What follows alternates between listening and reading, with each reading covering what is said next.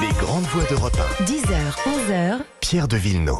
Avec Michel Cotta, Catherine Gérard Carrérou et Charles Villeneuve, il y en a eu des euh, histoires et des affaires avec la Chine. Celle du ballon chinois survolant le territoire américain, celle de la visite annulée d'Anthony Blinken euh, en Chine dans la foulée, celle de l'interdiction d'utiliser l'application TikTok soupçonnée d'être un programme espion, le soutien à Vladimir Poutine à- sur la guerre en Ukraine, euh, très, alors que les États-Unis soutenaient justement les Ukrainiens, et, et, et le président Xi Jinping qui vient d'être réélu pour un troisième mandat.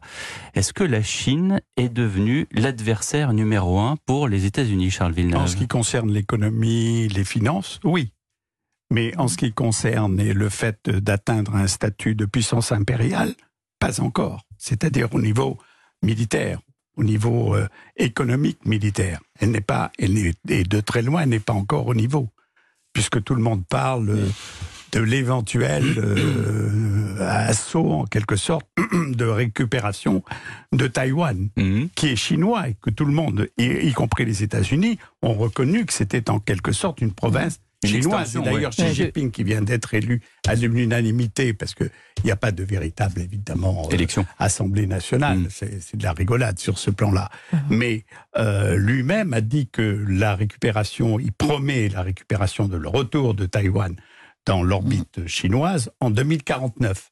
Et d'ici 2049, il a du temps, évidemment, pour euh, arriver au statut de puissance impériale, auquel va- vont se rallier certainement un certain nombre de pays et de puissances. D'ailleurs, on n'aura pas le choix. L'Union européenne n'a pas le choix. Aujourd'hui, elle est complètement digérée par la puissance américaine. Il n'y a pas d'Union européenne sur le plan de la défense. Il n'y aura pas de défense européenne, contrairement aux ambitions légitimes du président de la République française.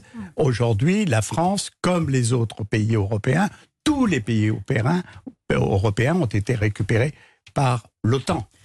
Michel. Enfin, on, on voit quand même qu'on on- on va assister à un bouleversement majeur euh, de l'organisation internationale. Quand on voit que l'Arabie saoudite, qui était euh, vraiment euh, un, un pion, un pion américain, aujourd'hui fait un rapprochement avec les Chinois, qu'il fait ce rapprochement avec l'Iran et les Chinois, on se dit quand même que l'ordre mondial est en train de changer.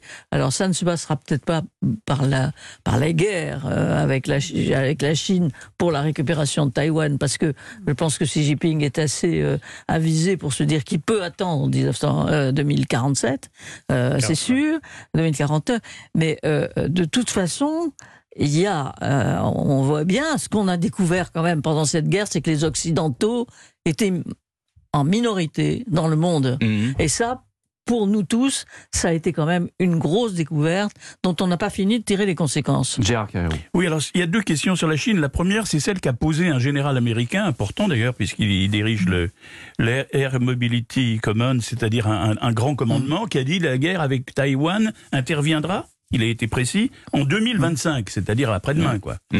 Bon, ça, ça me paraît une prédiction de ce général un petit peu hasardeuse, parce que je crois que, euh, il me semble, d'après tout ce que j'ai lu et entendu, que la Chine aujourd'hui considère que le temps travaille pour elle qu'elle se prépare lentement mais sûrement à un leadership pour le 22e siècle et non pas pour le 21e dans lequel nous sommes. En tout cas en ce qui concerne la guerre. Je crois qu'il donc il n'y aura pas de guerre. Enfin, je l'espère en tout cas, mais je ne crois pas non plus en 2025 ni en 2027. Simplement, on voit, et Michel a raison, on voit émerger un nouveau duopole. On a vécu, nous, notre enfance et notre adolescence avec le duopole États-Unis d'un côté, Russie soviétique de l'autre, et nous avons maintenant un duopole qui est États-Unis avec son cortège de satellites, c'est-à-dire l'Europe, et de l'autre côté, ce que la Chine essaye patiemment de tisser, c'est-à-dire ce qu'ils appellent le Sud global. Le Sud global, c'est de rassembler tous ceux qui sont contre l'Occident. Il y a des grands pays là-dedans. Et Il peut notamment l'Afrique. Il peut y avoir toute la- il peut y avoir une grande partie de l'Afrique. Il y a, l'Inde, il y a peut-être euh, peut-être le Brésil, mais on ne sait pas. Mais en tout cas, leurs espérances, c'est de faire un bloc qui sera le bloc chinois et qui un jour. Mais cela, c'est pour des perspectives à 50 ans. C'est pas des perspectives à 3 ans. Mais de toute façon, Oui, non. Pardon, Ce qui est nouveau, c'est que quand vous dites euh, peut-être la guerre euh, Taïwan, enfin ça sera 2049, les Chinois peuvent dire ça, et Xi Jinping peut le dire, parce qu'il peut-être lui sera encore au pouvoir.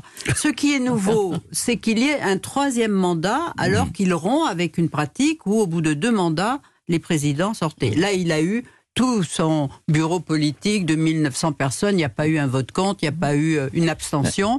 C'est un Bah, parti, c'est une que- dictature Oui. qui est très tenue. Il est C'est- seul maître à bord et c'est lui qui va décider, c'est lui qui sortira du bon moment. Parce que lui, s'il est encore là, ça veut dire que tous les acteurs qui sont en piste aujourd'hui ne seront plus là.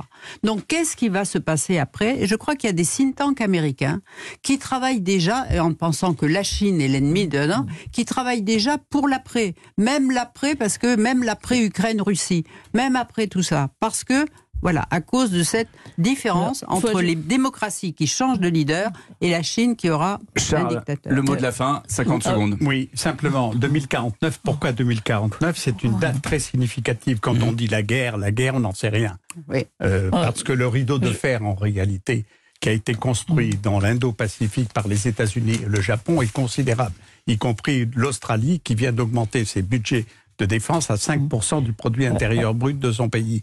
Donc tout le monde est en train euh, de s'armer. 2049, c'est le centième Mm. anniversaire de la création de l'État même de voilà. la Chine.